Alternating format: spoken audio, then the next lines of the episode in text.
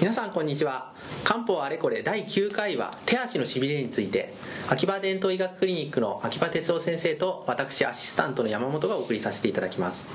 では先生早速ですが手足のしびれというのを漢方ではどのように考えてどのようなお薬を使ったらよろしいでしょうか？そうですね。手足のしびれは、まあ、西洋薬で考えますと、はい、例えば血行が悪い。例えばこの場合にはやっぱり、えー、直接血管をこう何か圧迫して血行が低下しているとかですね、えー、あるいはそのそこにそこに分布している神経を何かこうどこかの時点でどこかの場所でその圧迫をしてその神経伝導が阻害されているといったようなことあるいはそういったことが認められないでなんだけどしびれるというようなその3つぐらいに分かれると思うんですけども漢方ではこれは全部一つのものとして扱っていいと思います。なるほど。でこのはいどのようなお薬を使われる？そうなんですね、はい、この時にもう僕らが一番最初にも反射的に思い浮かべるのが、はい、まあ、鼠径角血糖というお薬と、はい、まあ、五者腎気丸というお薬なんですね。なるほど。じゃあしびれを見たら原因はどうであれ、まあ、とりあえずという言い方は悪いですが鼠径角血糖もしくは五者腎気丸というお薬を使うということですね。そうですね。この2つは大変よく効く薬なんですね実際に。なるほど。でまあどういうふうにまあ使うかと言いますと、はい。まあ、鼠径角血糖というのはその名前がですね、はい、経絡を疎通して滑血する血を生かすというそういうかあの名前ですよね、はあ、まさに読んで字のごとく経絡というのは、まあ、気血の流れとして我々の体の中に分布していると考えられるいわゆる経絡ですね、はい、そして、まあ、血を生かすというわけですから、あの非常に鎮急性のどちらかというとまあその急性のものよりはまあちょっと長引いたものですね。慢性的になったようなものにまあ使うわけです。なるほど。では例えば昔腰を打って足がジンジンするですとか事故に遭って手がしびれるですとかそうですね。そういった状況ということそうですね、まあ、頸椎の例えば頸椎の異常などをよく訴える方が最近よくあの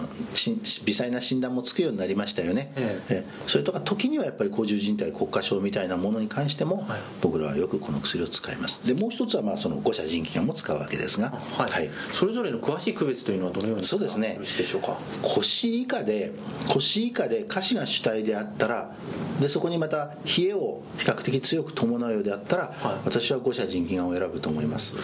理由は腎気ですから腎の領域というのはやはり我々の下半分体の半分である下であること。でそれともう一つはそのうん冷えると。冷えなどが強い。武士が、まあ、あの五社人気に入っておりますので、はい、まあ、あの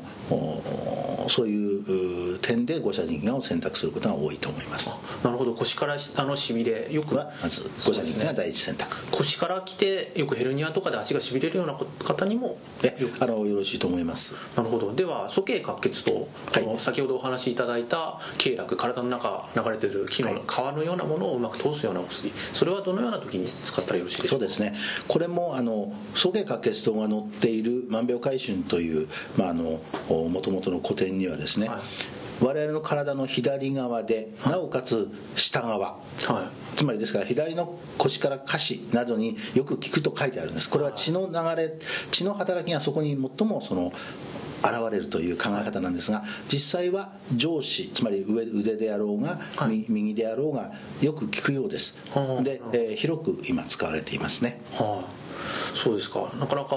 えー、場所によってどこどこというのがはっきりはっきりしないというか上司でも下肢でもどこにでも使えるということですか？そうですね。ですから上司にある場合には私は鼠径可決を第一選択にし下肢にある場合には五者人権を第一選択にするということがよくあります。なるほど。その2つの薬についてはよく分かったんですがそれ以外に何か使う薬というのはございますでしょうか？はい、はい、もう一つがその、まあ、軽視化術舞踏という今でも時々登場した薬です、はい、でこの3つの薬の中では軽視化術等が最も、まあ、胃腸には負担が少ない。あなるほど。と思います。時々ですね五者腎気眼と鼠径可決とはやはりこれは需要が入るせいかもしれませんけれども、はい、胃にもたれて服用継続が困難であるという方が時々出てきます。なるほど。では足下半身であれば五者腎気眼上半身両手ですね。両手であれば、えー、鼠径可決等でそれでお腹がもたれてご飯が食べにくくなってしまうという人人には、えーと、軽視化術舞踏です。ね、はい、それを試してみるのもいいということですね。はい。そうですね。なるほど。ではあとは生活習慣とかで何気をつけるべきこととかはありますか？そうですね。この場合にはやはりあのまあ、食事やはり冷えそのものはその症状を増悪させますのでやはりあの体を温める、まあ、食品をとってもらいたいということですね、はい、でそれを代表的なのは体にいいということで非常にこう果物をよく召し上がる方があるんですけども、はい、まあ、果物は時に体を冷やしますから、ええ。ー、よく気をつけてそれが症状を増悪させる場合もありますので、はい、あの果物の取りすぎにはご注意された方がいいです、ね、なるほど。食べ物にも体を冷やすものは食べずに温めるものを積極的に食べるようにするということも大事ということですね。はい。